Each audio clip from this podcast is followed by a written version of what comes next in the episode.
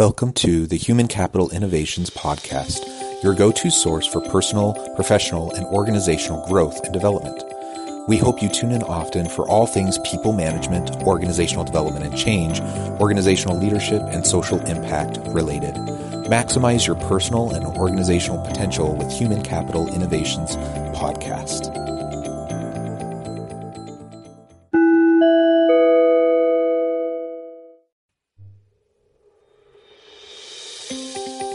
Welcome to the Human Capital Innovations Podcast. In this HCI podcast episode, I talk with Peter R. Montoya about power, influence, and leadership, the ability to achieve intended results with others.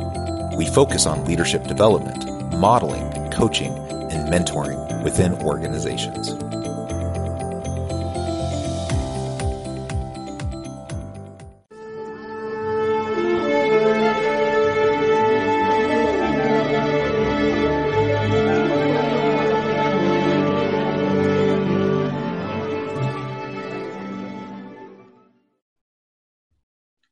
Peter Montoya, welcome to the Human Capital Innovations Podcast. Thank you, Jonathan. I'm thrilled to be here. Yeah, I'm excited to have a chat with you today. We're going to be exploring leadership. And I mean, there's so many different facets of leadership that we can talk about, but I know you you do a lot with transformational leadership in your own work. We're going to talk about um, different types of leadership, power and leadership, and some of these kind of interrelated issues. Um, before we get started, I wanted to read Peter's bio for all the listeners. Um, most speakers who teach have not done it for themselves, and most entrepreneurs don't know how to speak. Peter Montoya is the rare exception. He's a thought leader who has also accomplished big things. Peter bootstrapped a successful software company from an idea in 2008 to a multi million dollar exit in 2018 without capital, investors, or partners. Peter knows how to inspire people by tapping into their unique purposes. Peter is a truly fascinating and multifaceted guy with decades of experience in speaking to audiences about his business knowledge, inspiring journey, and human behavioral insights. Though Peter struggled through school with undiagnosed ADHD, he was admitted to and graduated from the University of California, Irvine in political science. Post college, he became a traveling speaker and salesman, chalking up over 3,000 presentations and living in over 22 major cities. Peter went on to found a successful advertising agency and software platform dedicated to financial service professionals. He quickly became the industry guru, writing numerous books, including one of his best selling works, The Brand Called You, The Personal Branding Phenomenon, and his newest book, Leadership Power.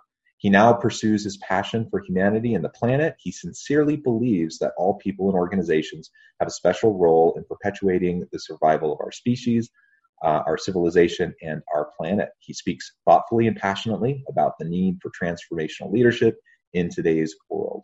Uh, I, I, just love your background, Peter. I love you know everything that you've done uh, to lead you to this point where um, you get have the opportunity to to touch the lives of so many people and to benefit so many people. So thanks for taking the time and coming on the podcast with me today. Thank you, Jonathan. Thrilled to be here. Before we dive on into the discussion, is there anything else you would like to share with the listeners by way of personal background, um, personal context, career uh, background, and such? Yeah, I also have uh, ADHD, which is sometimes a hindrance and other times a uh, superpower. I had a really, really hard time through school. Uh, I barely graduated uh, high school, let alone college. Um, and what I learned once I got in the profession, my professional world is that uh, ADHD um, is a superpower um, in that you know everyone thinks ADHD means you have no attention span. No, it's you either have all attention span or no attention span.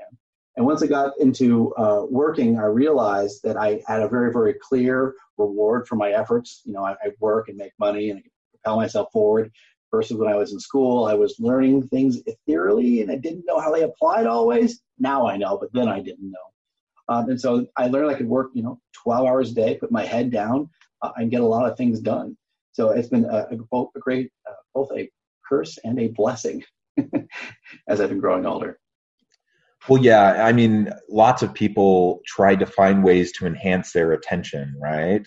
Mm-hmm. Um, and that's like you said, that's one of the challenges with ADHD is is it's kind of a flip the switch um, kind of a thing. You, you're super focused, at times, and then at other times maybe it's it's more difficult. But um, but yeah, I mean, I, I think that's that's awesome that you're able to leverage you know the strengths side of um, that condition uh, and work your way through and persevere through you know challenging you know schooling uh, higher education kind of those more traditional forms of um, systematic learning you know that's not for everybody. And uh, you know persevering through that despite the condition and and then moving on to great success that's that's wonderful. Well as we get started um, i really thought we could start off with a discussion about leadership generally. Um, and i think the most important question to ask here is is why? Why um, why do we even pay attention to this idea of leadership? What's the difference between management and leadership? How does power connect to leadership? Uh, but ultimately why uh, do we even spend so much time talking about this thing called leadership that you know often is quite uh, elusive uh, for so many people great question so let me uh, actually start by asking you a question jonathan uh, based on our current trajectory will humanity and civil, human civilization be better or worse off in 50 years? Based on our current trajectory, will humanity be better or worse off in 50 years? Well, I mean, given this moment today, um, you know, I, I, I, fear a dystopian future. uh, but I, I hope I have hopes. I have hopes that we we, we can um, right the ship and we can start moving in a more healthy uh, direction for for societies, for the planet. You know, all of that. And, and that's where I, I sit too. So uh, I'm an optimist, and so I have hope that we can turn things around. But based on our current trajectory, I see uh, I, I, see the fall, the collapse of both our species and uh, definitely of civilization. And so, you know, I think responsibility first and foremost is about a, a responsibility to make sure that we're leaving things better off than how we found them. And the whole notion that I would leave the planet in 30 or 40 years uh, to my kids and my grandkids in a worse state than I found it, not only the planet, the ecosystem, but also civilization in a worse uh, state than I found it, is absolutely uh, impalpable. That makes me uh, absolutely gag. So, you know, leadership, first and foremost, is about solving problems. There are a lot of different definitions for leadership, and most, you know, definitions I've seen kind of center around cooperation and collaboration, which is all true. But when you boil it down to me, my definition of leadership is the ability to achieve intended results. That's what it boils down to the ability to achieve intended results. And it's virtually impossible to do anything of meaning uh, without the cooperation of others. So, cooperation, I think, is built into that definition. Um, and so, I think that we, you know, I've got a responsibility to further our species in knowledge and understanding of our universe, which leaves in a state of awe at every moment, uh, and also making sure that our planet is better than how we found it. Yeah, I like that definition.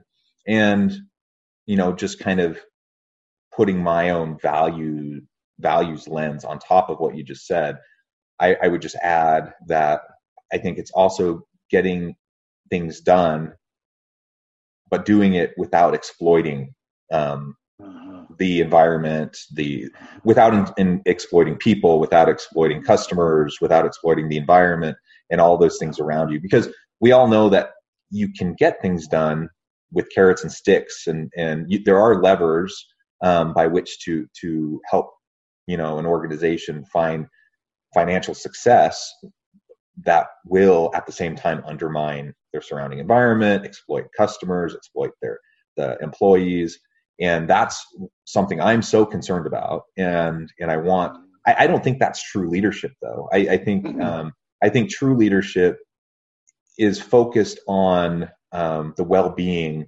of everyone connected with your sphere of influence um, mm. how, how does that strike you Oh yeah, there's so many different threads that I want to pull on in what you just said there because I agree with so much of it. So I think where I'll start is this. Uh, so you know, business as I was growing up was more or less profit at any cost. That's more or less the environment in which I was raised in. I was uh, you know, born in '68 and going through the 70s and 80s. It was the whole idea of greed is good, making money at all cost. And what businesses have now realized is there are what's called externalities, which means they may make money, but somebody else is oftentimes paying a price for their profit. And so uh, business leaders are becoming much more socially conscious of the cost that people are paying, and, and they should, either the environment and or labor forces or communities. And it's not okay anymore to make money at the expense of somebody else.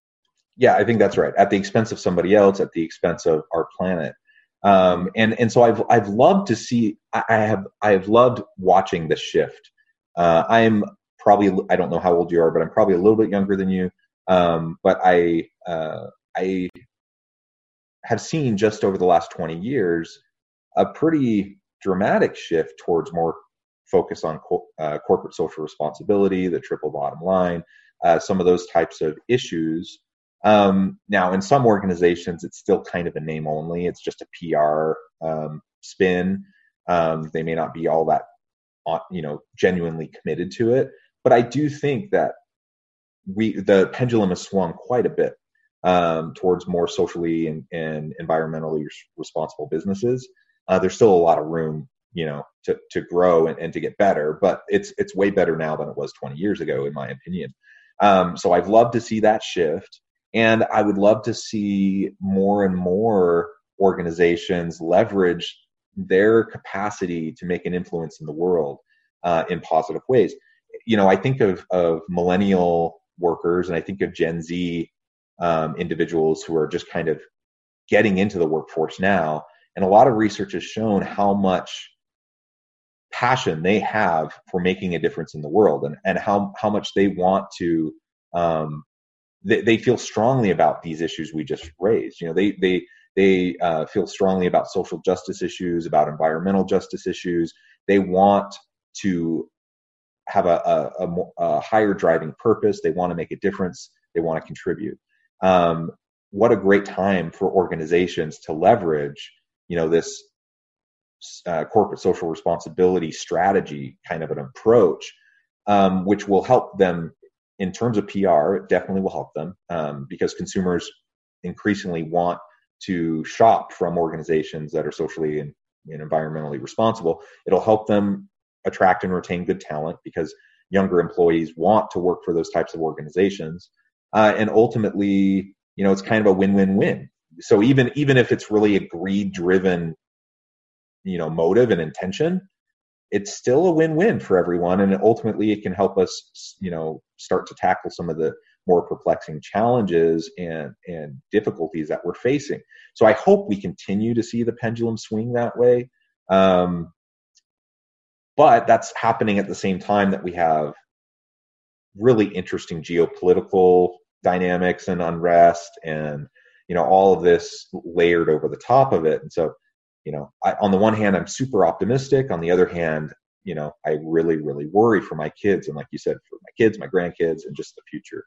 Um, and and so i agree. I think i think leadership uh, is so vital in all of this that if we want to if, if we want to do anything meaningful in this life we need to learn how to lead whether that's in the home, whether that's you know just in our neighborhood, our community, in the workplace, whatever. We we need to to um, harness you know that capacity within us, and then you know leverage it and and build upon it so that we have the opportunity to to enhance the lives of those around us, um, cooperate and, and accomplish more, and ultimately you know make the world a better place. Uh, agreed. So one of the questions I oftentimes ask uh, anybody is, um, "Are you a leader?" You know, either yes or no. And a, a, very small handful will come out and assert yes right away, and about ninety percent of people go, um, "No, no, not really." So here are the three domains of leadership. Uh, the third domain of leadership is the mo- domain that most people associate with leadership, and that's being a leader of an organization, a company, uh, a government, uh, you know, some kind of movement up there, out there. We kind of associate leadership with somebody who is orating on a platform. They're up on a platform and they're orating in front of hundreds of thousands of people, and that is one form of leadership. Second form of leadership, or second domain of leadership, I should say, is of friends and family. Whether you know it or not, you are an influence and you are leading them in either a positive or negative way. What my wife always teaches our kids is to be a better influence on others and um, sorry, be a better influence on your friends than they are on you. That means you are a positive leader of both of friends and family. And the first and most important domain of leadership is leadership of self.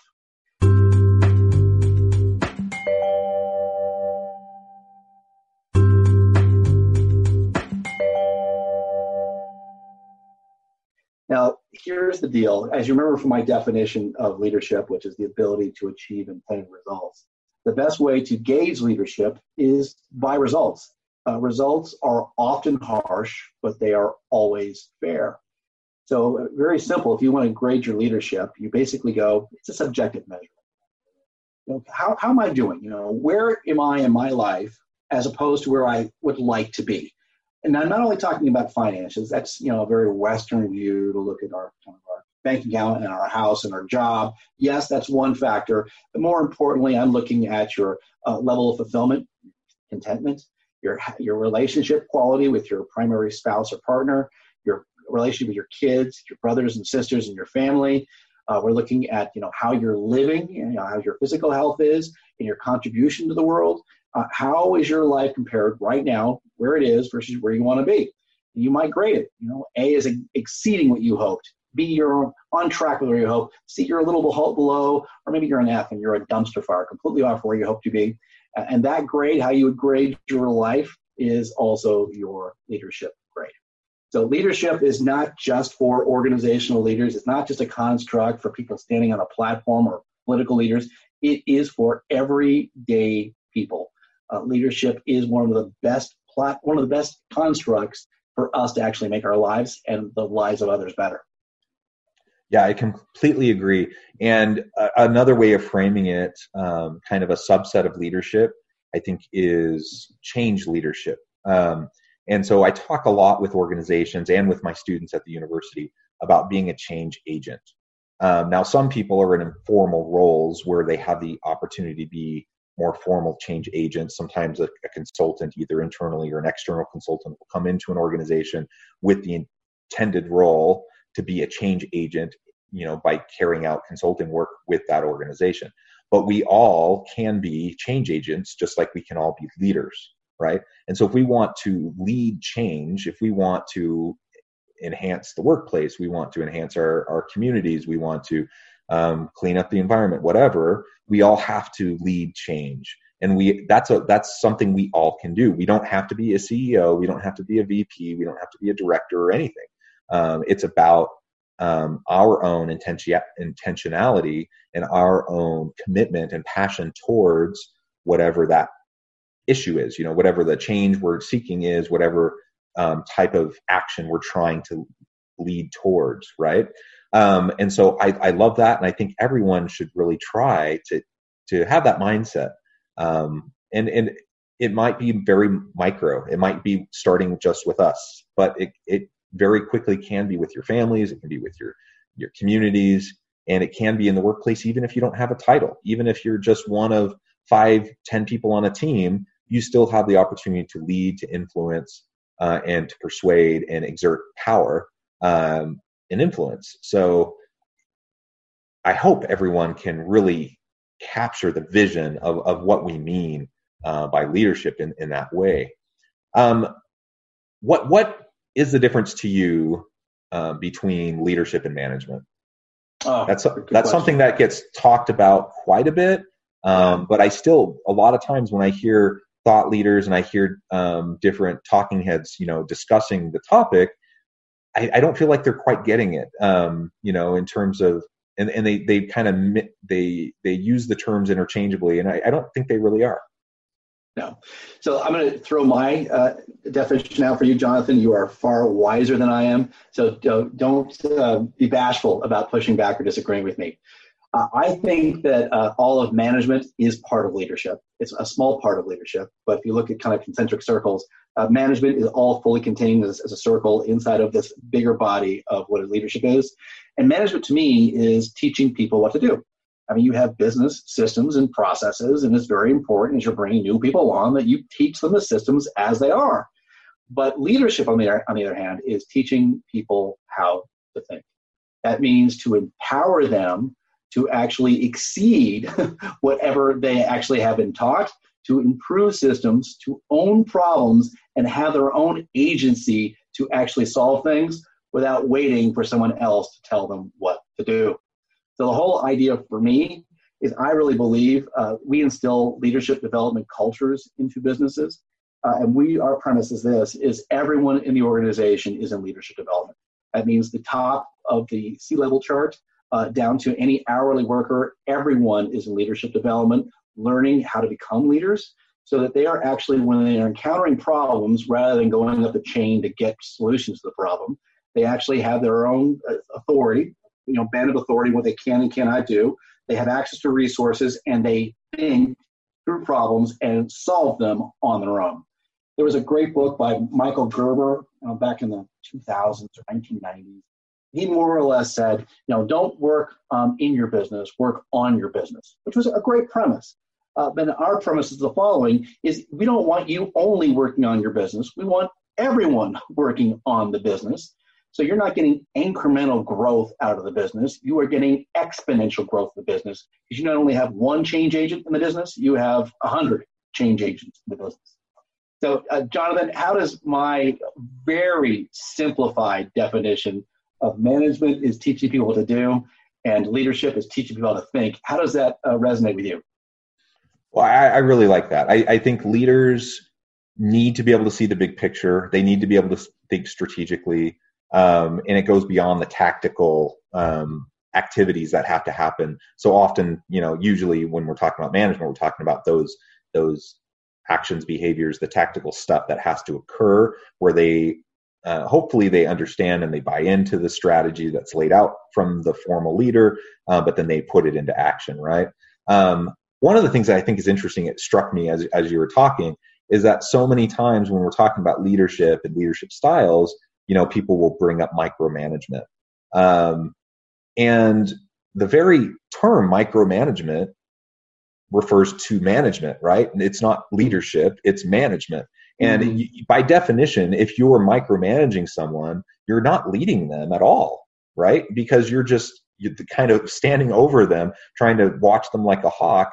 And, and it's all to do and it's and telling them what to do and it's all that tactical stuff it's all that it's all the very specific nitty gritty stuff of just doing the work and that's not what leadership is um, you know leaders good leaders can and should be willing when necessary to roll up their sleeves work alongside their people you know be willing to do some of the that work that maybe they did earlier in their career um, and, and and do that you know? But but on a daily basis no that's not their job. Their job mm-hmm. is is the big picture stuff and the vision stuff and then generating the buy-in from everyone that is part of their team so that they can move things forward uh, i think that's actually I'm going to push back on that one so okay. i used to think that too so i used to think the primary job of a leader uh, was that a vision strategy um, thinking like we were just talking about uh, and then dictating and that's what i thought leadership was and what I've actually discovered now for me, I think the primary job of a leader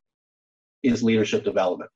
That's how they should be spending the bulk of their time is actually coaching, mentoring, training, and getting people to think like leaders.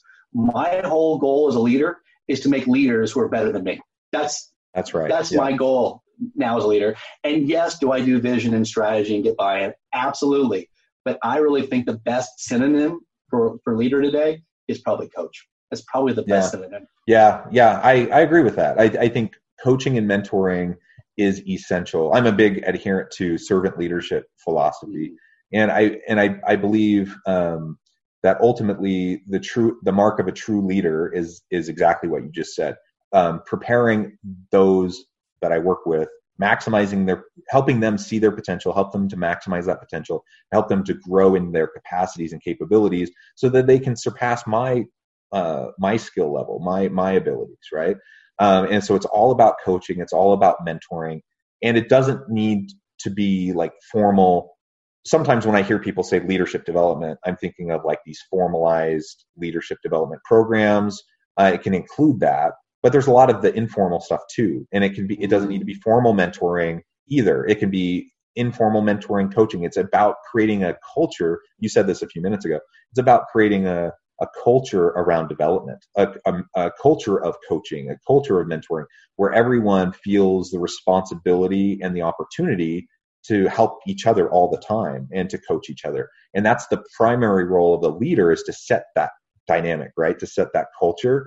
Um, and i think one of the best ways to create buy-in to your vision to your strategy is exactly by doing that by by helping to develop the capacities of others to help them to see in themselves what they can accomplish. You're natural and as you help people grow they're naturally going to um, start to follow you uh, because you're the one uh, helping them to achieve. Modeling. You're modeling it. Exactly exactly. Um, so yeah i think you're absolutely right. The leader's job is more more about culture these days. So, you know, for my much of my last 30 years, um, when I oversaw a business uh, wanting leadership training, leadership was always kind of this bolt on. Like, hey, let's, you know, get the training department or human resources to go bring in some leadership development, and they'll kind of bring in the stuff that's kind of a bolt on. And what it really is true now is the top leaders in an organization, this is their job. Their job is to model good leadership, uh, spend time coaching one on one, and actually leading trainings, creating this culture of leadership on a regular basis where everyone is perpetually looking at themselves. So some of the tools that we put in place uh, to kind of create that culture of you know very candid conversations uh, is one we put in a modeling program, a mentoring program. So your first three years, you're definitely being mentored by somebody, and once you're about three years in, you are mentoring somebody else. So everyone's being mentored and mentoring somebody else after a certain point. We also put in what's called the feedback agreement. And the feedback agreement is where anyone in the organization can give anyone else in the organization candid, kind, and specific feedback on what they're experiencing. Uh, feedback is the growth, uh, oxygen. I'm sorry, feedback is the oxygen of growth. And when you're cutting off feedback, you're cutting off one of the most vital aspects for the growth of any organization. What happens so oftentimes in organizations and marriages, we reach a conversational stalemate where we feel like we're walking on eggshells and we can't share what's going on.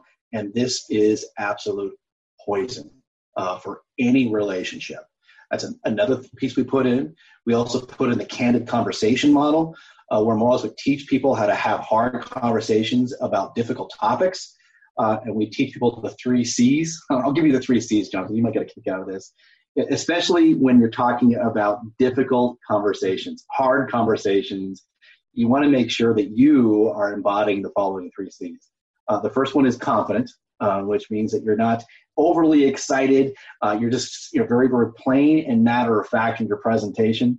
Number two, you are calm. Oftentimes, when we're talking about hot topics, we want to speak faster or louder, um, and we have you know more physical energy behind it. We want to be very, very calm. And third, we want to be kind. The third C is kind. Uh, and were very, we wanted nice people uh. We want to actually let them say face versus try to pound them in the ground with how wrong they might be. Um, so those are some of the tools we put in place to create an environment or a culture where we're dealing with facts um, and not making people wrong so people can actually be partners and bringing their most innovative selves to solving problems versus putting people on the outside. I love that. I love that. Um, Peter, this has been a really great discussion. We're about out of time. Um, before we part ways, though, I, I do want to give you a chance to have the last word and to share with the listeners how they can find out more about you and your business and get connected with you. Great. So, uh, you know, I, before I was in leadership development, I wrote the one of the very first books on personal branding called The Brand Called You. So I still follow personal branding uh, principles, and you can find me simply enough at petermontoya.com. I have a consulting program called the High Performance Organization, in which we actually put in a leadership development culture into businesses uh, from the top down. So everyone is learning leadership development skills. We're able to have candid conversations around reality and solve problems that move businesses forward on a regular basis. We like to see businesses grow um, by tapping into the natural passions and purposes of people and see business growth in 25% north every single year. Awesome, awesome. Well, Peter, it has been a true pleasure talking with you. I really encourage listeners to reach out to Peter, get connected on LinkedIn, find out more about him and his business. Reach out if you need help, um, you know, in terms of the uh, developing leadership development culture within your organization. And to everyone out there, I hope you stay healthy and safe. I hope everyone finds meaning and purpose and passion at work each and every day. And I hope everyone has a great week. Thank you.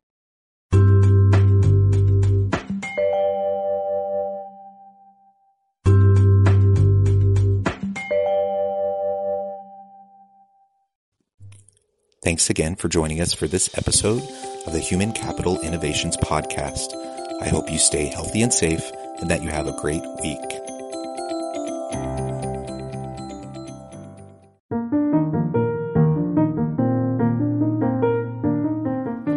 Check out our new weekly LinkedIn newsletter, Alchemizing Human Capital, exploring industry trends via original research and interviews with executives and thought leaders from across the globe.